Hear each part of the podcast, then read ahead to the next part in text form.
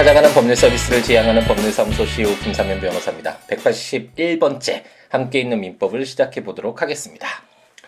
아, 아무래도 제가 하는 일이 변호사 업무다 보니까 아, 승소했을 때 그 기쁨 이 가장 아, 정말 큰 것이 아닌가라는 생각이 드네요. 오늘도 좀 아, 금액도 어, 그억 단위가 넘어가는 금액이고 좀 재판부의 어떤 재판 진행 과정에서는 좀 쉽지 않겠다라는 아, 생각이 들었던 사건이었는데 아, 오늘 승소 판결을 의뢰인으로부터 아, 승소 판결 받았어요 감사하다는 아, 전화를 받고 제가 아, 신이 나서 펄쩍펄쩍 또 뛰었던 그런 오늘 하루였던 것 같습니다. 의뢰인으로부터 어쨌든 아, 제가 제공한 법률 서비스가 아, 제대로 어, 좋은 쪽으로 아, 제공됐고 그에 대한 어떤 결과를 얻어서 기쁨을 드렸을 때 행복을 줄 수 있었다라는 그런 점에서 변호사가 업무가 주는 변호사로서의 어떤 음, 기쁨을 누리는 행복을 느끼는 그런 순간이 바로 재판에서 승소했을 때가 아닌가라는 그런 생각을 해봅니다.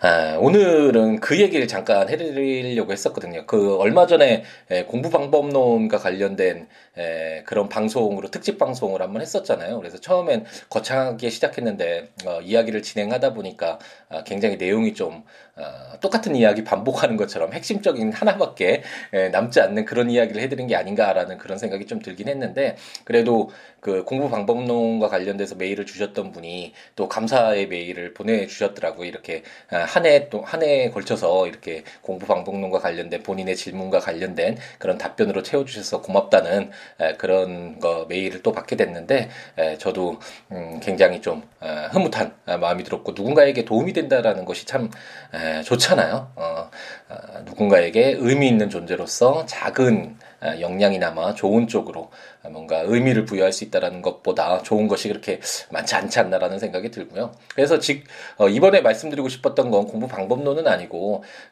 어떤 목표를 달성하는 데 있어서 어, 요즘 현대사에서는 정말 어, 기술이 발전해서 그, 그 어떤 도움을 받을 수 있는 기구들이 상당히 많이 어, 있잖아요. 그래서 아마 많은 분들이 젊은 분들은 더 많이 사용하실지 않을까라는 생각이 드는데 어, 저도 어, 사실 영국에 유학 가기 전까지는 기계치라고 해야 되겠죠. 이렇게 뭐 특별히 기계를 좋아하거나 기계를 잘 사용하거나 그러지 못했는데 에, 영국에서 이제 아무래도 좀 시간도 많고 음, 어떻게 이것도 해볼까 저것도 해볼까 뭐 영어 공부 사실 핑계로 에, 뭐 여러 가지 뭐 책들도 읽어보면서 여러 가지 경험하면 서 좀 기회를 갖게 되었지만 이게 아이폰과 아이패드를 접하면서 정말 많이 놀랐고 어, 제 삶에 정말 많은 영향을 끼친 것 같거든요. 그래서 그때 여러 번 좀 말씀드린 것 같은데 그동안 어, 아이패드를 통해서 아이폰과 아이패드를 통해서 아이튠즈 U라는 그런 방송을 통해서 해외에 정말 유명한 세계 유수의 그 방송을 공짜로 그것도 무료로 어, 들을 수 있다라고 그때 소개를 해드렸었죠. 그래서 제가 셸리 케이건 교수님의 데스 데스라는 죽음이라는 그 작품도 그, 그 아이패드를 통해서 접하게 됐고 어, 제 인생의 어떤 어, 목표로 했던 에, 그것을 어, 이루는데 어, 좀 도움을 받았던 그런 작품들도 어, 얻게 되었고 만약 아이폰이나 이런 어, 기기가 없었다면 제가 어떻게 뭐 어, 이런 도움을 받지 못했겠죠. 제가 하버드 대학이나 예일 대학을 어, 직접 가지 않는 이상 에, 그런 정말 좋은 강의를 들을 수가 없으니까. 그러니까 여러분들도 어, 그런 어떤 어, 어떤 첨단 사회가 첨단 사회가 주는 어, 이런 혜택들 정말 누리셨으면 좋겠고 어, 그 외에도 어떤 이런 어떤 강의 외에도 저는 이 아이폰을 통해서 어, 그 일정 관리 어플 같은 것도 영국에서 정말 모든 일정 관리 어플을 거의 다 받아서 실행을 해보다가 어, 제 마음에 드는 어플을 하나 딱 발견을 해서 그걸 계속 사용하고 있거든요. 이거 외에 에, 더 나은 어플은 없다라고 확신이 들 정도로 이렇게 제가 마음에 딱 드는 한 가지를 선택을 한 거 하게 되면 그 외에 다른 의문 없이 이 일정 어, 어플을 통해서 제 모든 스케줄을 관리하고 해야 될 일, 뭐 재판 일정이나 상담 일정 이런 일정뿐만 아니라 해야 될 일을 프로젝트를 뭐 삼아서 어, 예를 들어서 뭐 2017년에는 어, 어, 도서 출판 시화와 관련돼서 어, 좀 활성화 시켜야겠다. 그래서 어, 뭐 함께 있는 형법 지금 쓰고 있지만 이거 발간이나 함께 있는 뭐 집행법도 한번 발간해 볼까? 이런 프로젝트 같은 것들도 어, 계획을 이렇게 잡고 뭐 중국어 어, 어느 정도 수준에 도달하기 이런 어, 계획을 잡아서 어, 시간을 좀 더 효과적으로 쓸 수 있는 그런 방법들도 있고 또 최근에는 어 어, 애플워치죠. 제가 아, 아들이 요괴워치를 하도 좋아해서 항상 제가 이 시계를 어, 요괴워치라고 가끔가다 그러는데 에, 어쨌든 이 애플워치를 사서 이제 조금 사용을 하게 되는데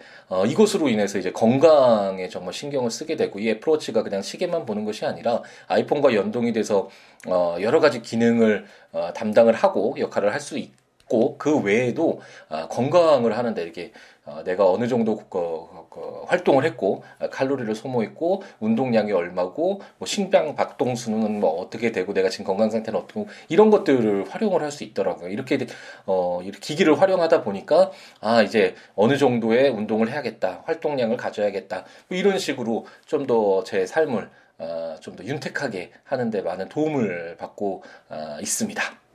그래서 여러분께 물론 많은 분들이 잘 사용하시고 저보다도 더 많이 아시겠지만 어, 우리 주위에 정말 많은 어, 첨단 기기들이 있으니까 예전에는 어, 이런 기기들을 상, 어, 상상도 할 수 없었잖아요. 이런 뭐 스마트폰 이름 자체가 스마트하잖아요. 그래서 이런 스마트폰 같은 것들을 상상도 할 수 없었는데 에, 이런 것들을 잘 활용하면 에, 우리가 얻고자 하는 것들을 얻는 데 있어서 어, 좀 더좀 좀, 어, 능률적으로 효율적으로 어, 우리가 얻을 수 있지 않을까라는 그런 생각이 들어서 팁을 에, 그냥 드렸던 거고요. 제가 뭐 아이폰이나 아이패드 뭐 애플사와 전혀 어, 관련이 없는 사람이고 있고요. 뭐 아이폰이 아니더라도 뭐 요즘에 어, 삼성과 관련된 갤럭시 이런 그 핸드폰도 좋다고 하더라고요. 제가 사용하지는 않는데 어쨌든 그 제가 어떤 제품을 말씀드리는 것이 아니라 아, 목적을 달성하는데 무직하게 그 길을 향해서 뚜벅뚜벅 걸어가는 것도 물론 좋지만 아, 주위 잠깐 돌아보면 좀 더 효율적으로 어, 그 길을 갈 수 있다면 그 방법 사용하는 것도 어, 그 길을 걸어가는 데 있어서 좀 더 능률적일지 능률적일 뿐만 아니라 오늘 왜 이렇게 제가 좀 흥분을 해서 그런지 말이 좀 엉키네요. 아까부터 좀 신이 난 기분에 승소 판길 때문에 신이 난 기분에 이렇게 때문인지 말이 좀 얼, 어, 엉키는데 음, 어쨌든 에, 그리고 제가 지금 가고 있는 우리가 가고 있는 에, 길에 효율적으로 갈, 가게 해줄 뿐만 아니라 도와, 도움을 줄 뿐만 아니라 어, 우리가 가고 있는 길에서 어, 벗어나지 않도록 뭔가 목표가 있고 어, 뭔가 이것을 어, 계속 접하면서 어, 이걸 하고 있는지를 확인하는 이런 과정 속에서도 우리가 좀 더더 어, 그 목표를 향해서 더 접근할 수 있는 에, 그런 기회를 갖게 되잖아요. 음, 그래서 어, 이런 기기들을 어, 잘 활용하시면 어, 좋지 않을까라는 어, 생각에 잠깐 말씀드렸습니다. 오늘 좀 처음 그 도입부에서 말이 많았던 건 오늘 이제 사용대차 계약을 마무리 지을 텐데요. 세 개의 점을 보면서 사용대차 계약이라는 것이 어, 현실에서 그렇게 많이 발생하는 계약이 아니라는 설명을 드렸고 제가 지금 600건이 어, 넘는 어, 재판이나 이런 사건을 담당을 했는데 사용대차와 관련된 계약은 그 어떤 사건은 한 번도 담당한 적이 없는 것 같거든요. 그것은 물론 뭐 제가 마치 못했기 때문일 수도 있지만 현실에서 그렇게 크게 활용되지는 않는 계약 유형이다라는 그런 설명을 드렸던 것 같은데 이제 다음 시간부터 보게 될 이제 임대차 계약이 정말 우리 현실에서 많이 사용되기 때문에 중요하게 한번 읽어볼 필요가 있고 아, 그의 어떤 아, 유사성이 있기 때문에 참고하는 정도로 아, 사용대차 계약을 아, 읽고 넘어갈 수 있어서 그리고 오늘 세 개 좀 간단하게 읽고 끝낼 수가 있어서 좀 도입부에 이야기가 좀 길어졌던 것 같네요. 오늘 이제 615조부터 읽을 건데요. 읽을 텐데요. 아, 정말 오늘 아, 마음 한번 심호흡을 가다듬어야 되겠네요. 제가 너무 흥분한 것 같죠? 아, 잠깐 이해를 해주시기 부탁드리겠습니다. 제가 오늘 좀 기분이 좋아서. 네. 제 615조를 한번 읽어보면 차주의 원상 회복 의무와 철거건이라는 제목으로 차주가 차용물을 반환하는 때에는 이를 원상에 회복하여야 한다. 이에 부속시킨 물건은 철거할 수 있다라고 규정하고 있습니다. 우리가 물권평 공부할 때 전세권 규정 어, 읽으면서 316조였죠.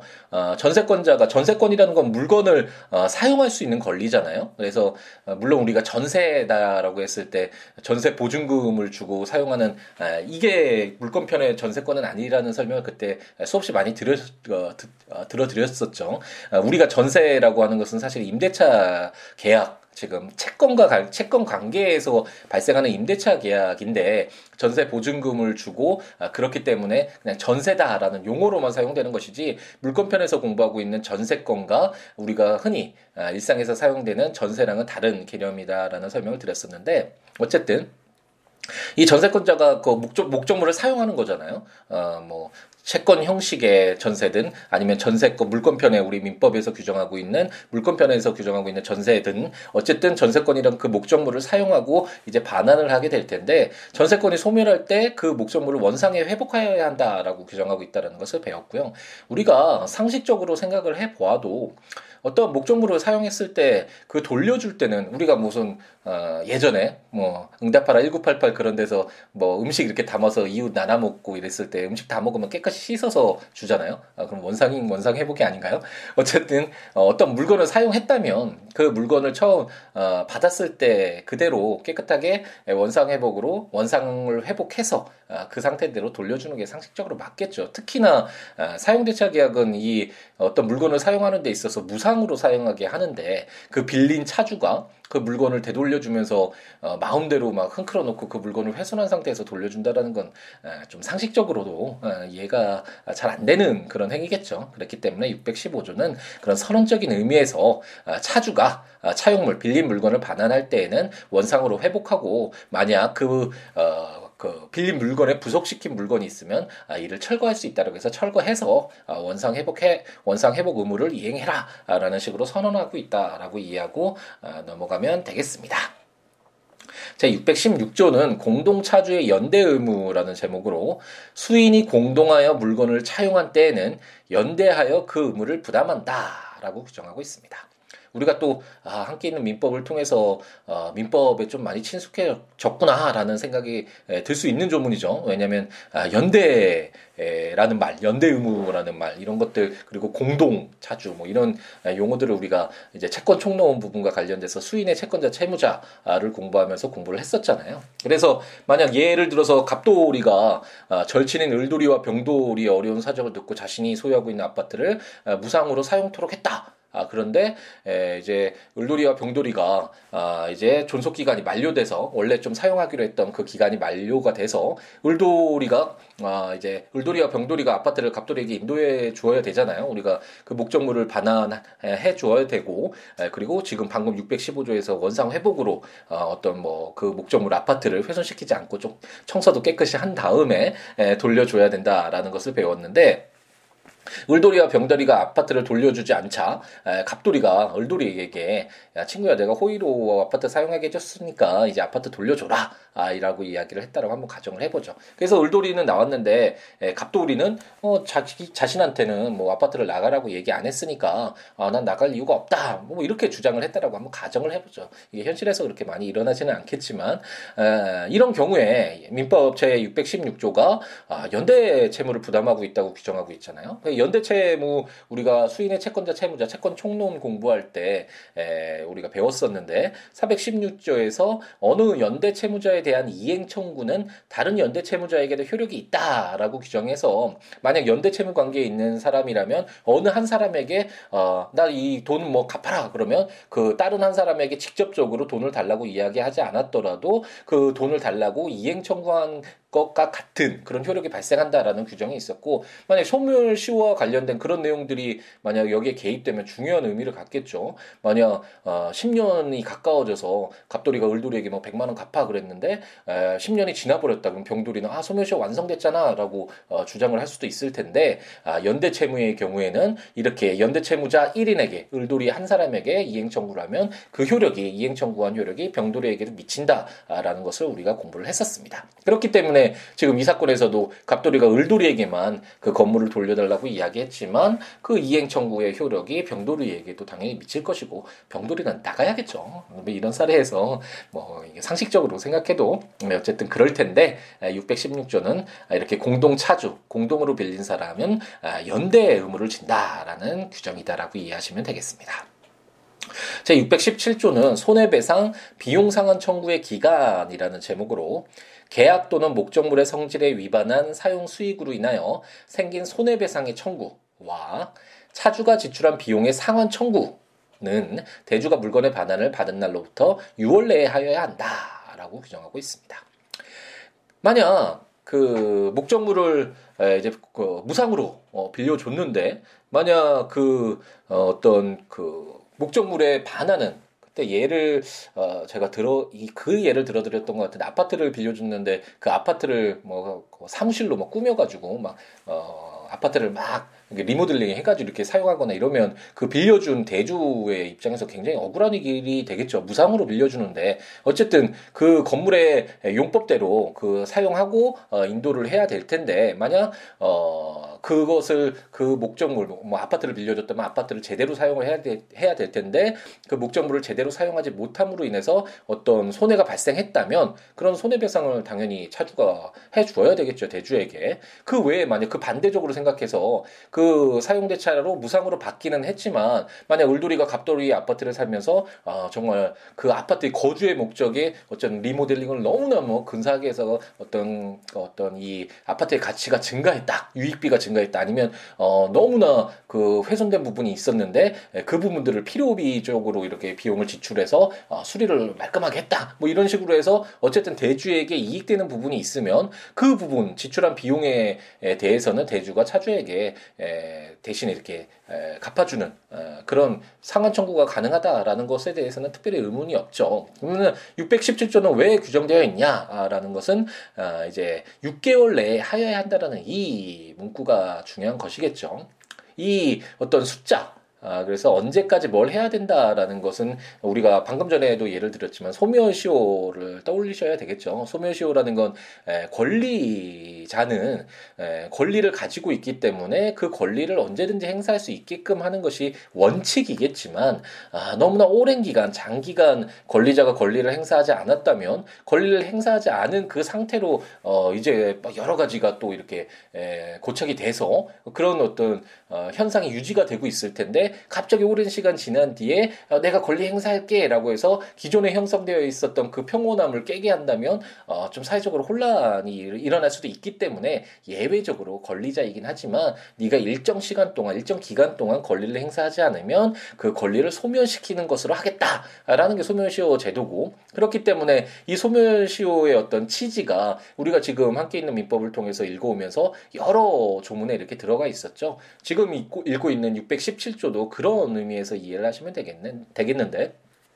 왜 6월 내에 하여야 한다라고 할까요? 그 손해배상 청구와 그 비용 상환 청구를 6월 내에 하여야 된다는 굉장히 짧은 시간이잖아요. 그 이유는 어, 무상으로 이루어지는 계약이고 어, 그렇기 때문에 신속하게 사용대차 계약 종료의 법률 관계를 신속하게 종결토록 하고자 하는 어떤 그런 입법 취지가 있겠죠. 어, 뭐 특별히 사용대차이기 때문에 이렇게 짧게 했나라는 그런 생각은 드는데 어, 어쨌든 지금 617조는 입법자의 의지라고 할 수 있겠는데 6개월 내에 어, 손해배상 청구가 있던 비용 상환 청구가 있던 그런 어떤 금전적인 관계를 깨끗이 어, 빨리 처리해라. 6개월 지나서는 이런 청구하지 마라라고 어, 그 어떤 신속한 그 어떤 분쟁 해결을 위한 아, 기준을 두고 있다라고 생각하시면 아, 되겠습니다. 그래서 우리가 이제 617조를 끝으로 이제 사용대차 계약을 아, 이제 마무리를 지었고요. 다음 시간부터 이제 임대차 계약 제가 계속 말씀드리지만 계약에서 매매 계약과 더불어 어, 우리가 한 번쯤 없는 경험하는 그런 계약이 아닐까. 물론 어, 뭐 금수저라고 하나요? 워낙 처음부터 어, 많은 것들을 갖고 시작하시는 분들은 뭐 임대차 계약을 체결하지 못할 수도 있지만 대부분의 에, 우리들은 어, 임대차 계약을 한 번쯤은 어, 살아가면서 하게 되겠죠.